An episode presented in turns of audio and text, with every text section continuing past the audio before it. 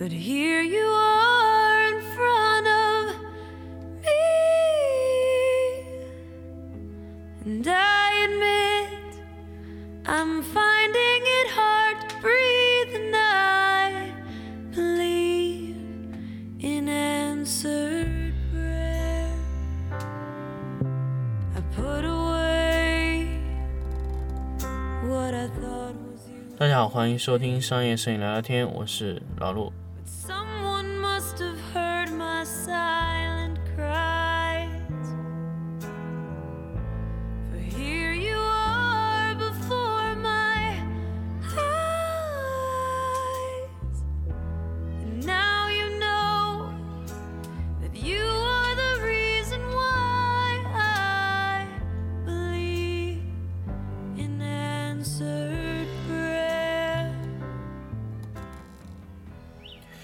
欢迎大家继续收听商业摄影聊聊天的节目。那么做了两次的试用，那么我们这一次来聊一个我最近在这个网上看到的这个关于神牛的一个新的产品。那当然大家知道神牛最近推出了 V 一 AD 两百 Pro 啊，还有一些其他的一些这种常亮的灯呢光线。那么这一次我想跟大家聊的是什么呢？不是 AD 六 AD 两百 Pro，也不是 V 一因为 V 1这个灯呢，其实有很多人聊过，因为老吴不想聊 V 1 V 1这个灯呢，其实已经慢慢远离了神牛的原来的市场定位。这个灯要卖一千八百多，你这个价位我怎么不去买 AD 两百呢？就是一个非常简单的问题，你这个灯装在机顶上，人家有多少人会花一千八百块钱去买你这个 V 1的灯呢？就很奇怪。所以 V 1我是从来不想谈。我想跟大家聊什么呢？神牛最近发的那个 S 三零，我不知道他可能网上查不到这个灯，但是他在今年这个北京的这个电影展上已经展示出这个灯 S 三零，包括这个他出这个灯的消息啊，其实呃，在他北京没有开 PE 展的时候，就已经有有的一些供应商已经和我说过，神牛在做 S 三零，但是他当然说的是是是不是这个灯，它这个名字是不准的。不是这个型号，但是我知道神牛已经在做这个东西了。那么它这个 S 三零呢，在这这次它直接发布出来了。S 三零是什么呢？是这个放放 Dido 的一款灯，和 Dido 那个效果是一样的。那通过镜片组去控制这个它的亮度、汇聚。它今年推出的这个附件什么呢？有广角镜头、长焦镜头，就两个，还有其他的一些叫什么？光影片啊，一些乱七八糟一些东西。S 三零呢是三十瓦的低斗灯。那么这个灯呢，我们看了一下呢，它的为什么把这个功率做的这么小，三十瓦？其实我不知道很多人的想法，但是老陆的想法非常简单，就是它的镜镜头的耐高温性能不好，所以它只能做三十瓦。它如果镜头的耐高温性能好，它一定会做两百瓦。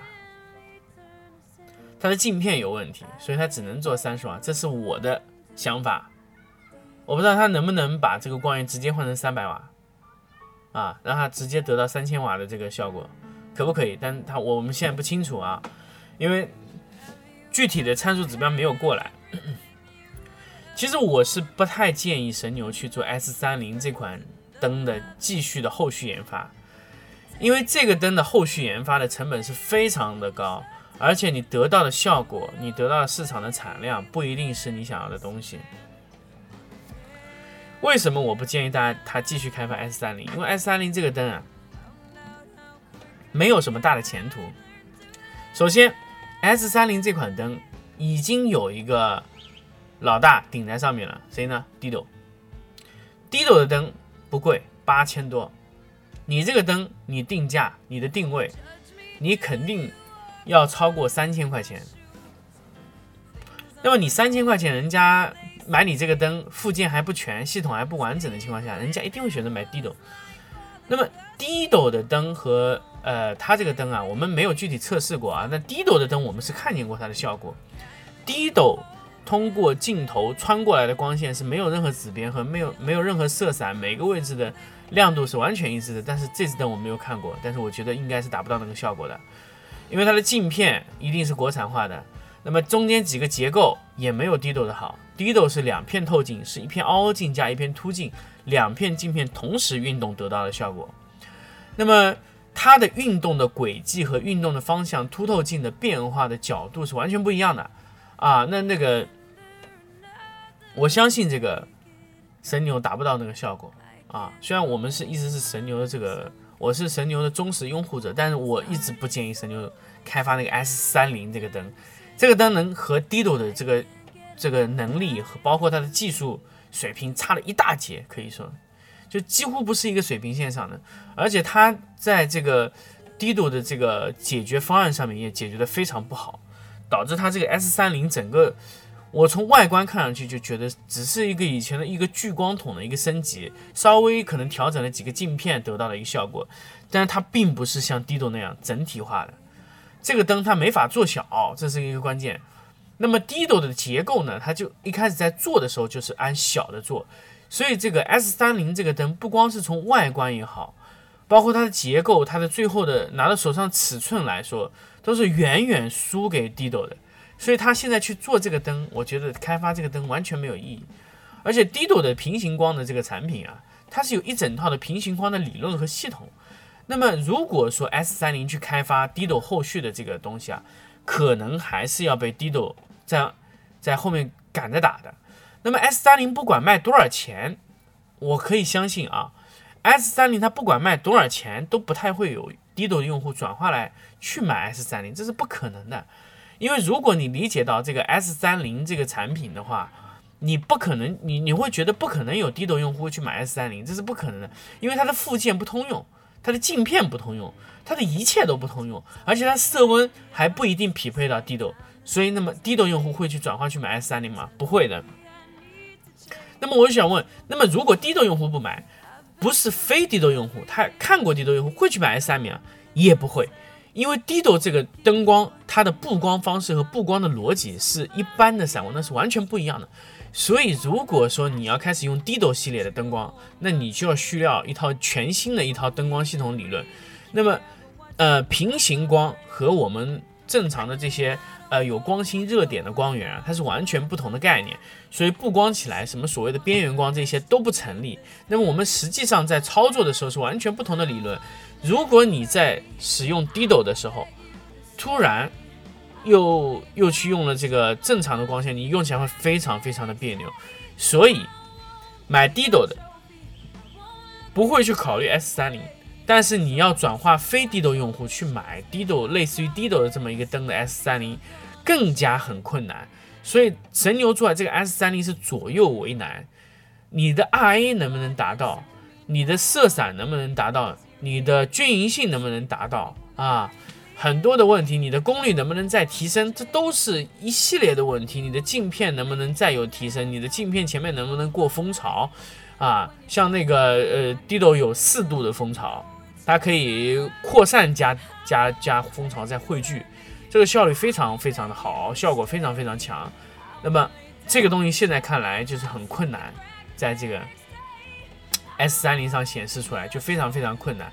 所以，我们后面呃还是会关注这个 S 三零后面的情况嘛。但是，我觉得 S 三零呃不是一个很好的选择，从神牛去开发这个灯头的选择不太好，因因为整个 S 三零的整个不是特别适应这个市场啊。那这个就是我对这个整个神牛的这个 S 三零的这个灯光出来的整个评价啊，应该是不是非常理想，这个这个这个变形。好，那么我们关于神牛的 S 四零这个啊 S 三零的这个这个话题就就聊到这里。我们还是在节目的最后啊，还是要跟大家强调我们这个呃 workshop 的这个